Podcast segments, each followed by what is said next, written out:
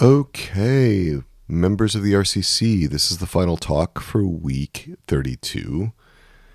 Our wrap up, as always, notes from these talks will be posted as PDF and Word files in your resource sheet for week 32. Also, the audio recordings from today. And then there's a bonus experiential exercise on retrieving exiles from reliving childhood experiences. And I'm going to do more with spiritual confidants in there as an option. And there'll be some ways that you can, um, there'll be cues to stop the recording at different points so that you can continue to go deeper into that work.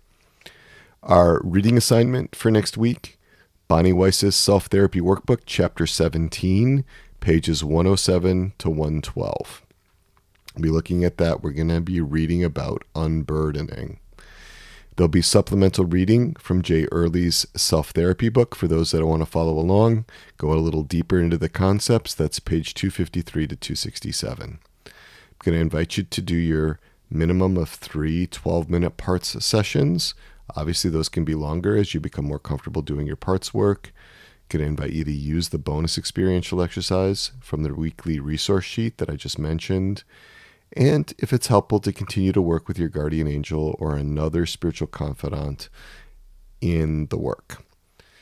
Resources I'm offering an interesting five minute video by IFS therapist Bruce Hersey on retrieval and the internal experience of time by exiles. Bruce Hersey in that video makes the point that many retrievals are spontaneous. When you are recollected, when you are unblended, when you are in self, many retrievals happen spontaneously. And you can also see where retrieval fits into the larger picture of IFS work in a visual graphic that I'm providing as a PDF of the whole IFS process by Lucas Forstmeyer. You may have seen that before, but it's a good chance to review it again now that you know more about these steps. And with that, I'll invite you into your final discussion. But before we go, we'll invoke our patroness and our patron, Our Lady our Mother Untier of Knots, pray for us. St. John the Baptist, pray for us.